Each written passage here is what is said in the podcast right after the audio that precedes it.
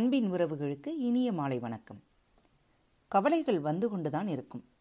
அதனை நிரந்தரமாக்குவதும் தற்காலிகமாக்குவதும் உன்னிடம்தான் உள்ளது. நிரந்தரமாக்கினால் நீ நோயாளி தற்காலிகமாக ஆக்கினால் நீ புத்திசாலி. வாருங்கள் வேல்பாரி கதையின் பகுதியினை காணலாம். கதையை சொல்லியபடி நீலன் முன்னோக்கி நடந்து கொண்டிருந்தான். பின்தொடர்ந்து வந்து கொண்டிருந்த கபிலருக்கு கண் கட்டுவது போல் இருந்தது. எங்கும் இருள் அடர்ந்து நீலன் இருளுக்குள் கொஞ்சம் கொஞ்சமாக மறைந்தான். நேற்று தள்ளாடி தடுமாறி வந்தது இவர்தானா என்று ஒரு சிறுவன் கபிலரை பார்த்து கேட்டுவிட்டு ஓடினான். நான் எப்போது தள்ளாடி வந்தேன்? என்று யோசிக்கையில் சற்று குழப்பமாகவே இருந்தது. கபிலர் எழுந்துவிட்ட தகவல் கிடைத்ததும் நீலன் அந்த இடம் வந்து சேர்ந்தான். இது என்னவோ நான் எங்கு இருக்கிறேன்? நீங்கள் வரவேண்டிய இடத்துக்குத்தான் வந்திருக்கிறீர்கள். ஆனால் வந்தது தெரியாமல் வந்திருக்கிறீர்கள். புரியும்படியாகச் சொல் என்றார் கபிலர். கபிலருக்கு மீண்டும் நினைவு திரும்பிய போது மறுநாள் பிற்பகலாயிருந்தது. நடந்த களைப்பை மீறி பசி அவரை எழுப்பியது. சாணத்தால் மெழுகப்பட்ட ஒரு குடிலில் இருந்த மரப்படுக்கையின் மேல் அவர் படுக்க வைக்கப்பட்டிருந்தார். கண்விழித்து எழுந்தவருக்கு தான் எங்கு இருக்கிறோம்? என்பது குழப்பமாக இருந்தது. இது எந்த இடம்? இங்கே எப்படி நான் வந்தேன்? என்று கேள்விகள் எழுந்தபடி இருந்தன. அவரது வலது காலில் பச்சிலை கொண்டு கட்டு போடப்பட்டிருந்தது. வீட்டு திண்ணையின் ஓரம் சிறுவர்கள் விளையாடிக் கொண்டிருந்தனர். சிறு பாறை ஒன்றை கோலால் அடித்து ஒளி எழுப்பியபடி பொறுக்கும் நெடுக்குமாக ஓடிக்கொண்டிருந்தனர்.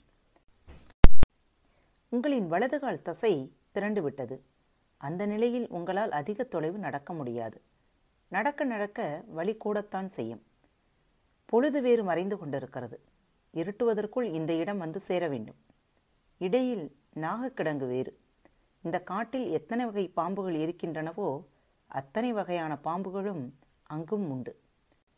நாங்கள் வெளியிலிருந்து வரும் யாரையும் அந்த பக்கமாக அழைத்து வர மாட்டோம் ஆற்றை சுற்றிதான் அழைத்து வருவோம். ஆனால் உங்களுக்கு அடிபட்டதால் ஆற்றை சுட்ட முடியாது என தெரிந்துவிட்டது. சரி நாகக்கிடங்கின் வழியே வேகமாக அழைத்துச் செல்லலாம் என்றால் நீங்கள் பனைமரத்தை கடப்பதற்குள் உட்கார்ந்து விட்டீர்கள். எனவே எனக்கு வேறு வழி தெரியவில்லை. உங்களுக்கு தனை மயக்கி மூலிகை கொடுத்தேன் என்றான். அது என்ன மூலிகை? நான் கேள்விப்பட்டதே இல்லையே என்றார் கபிலர். அது உங்களின் நினைவை மயக்கும். அதனால் நீங்கள் வழியை மறப்பீர்கள். அதே நேரத்தில் உங்களின் இயக்கத்தை நிறுத்தாது.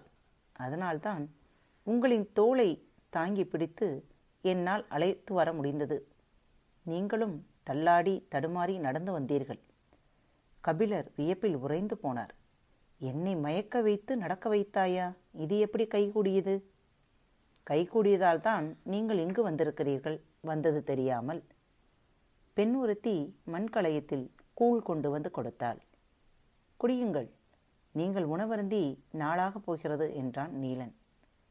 கூழ் முழுவதையும் குடித்த பிறகுதான் தெளிச்சி ஏற்பட்டது. அது என்ன பழச்சாறு? நேற்று ஒன்று சொன்னாயே பெயர் மறந்துவிட்டேன் என்றார் கபிலர்.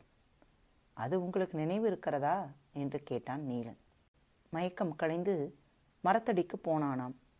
வேங்கை மரத்தில் கட்டப்பட்டிருந்த சந்தனக்கட்டைகள் தலைத்து காற்றில் ஆடிக்கொண்டிருந்தன.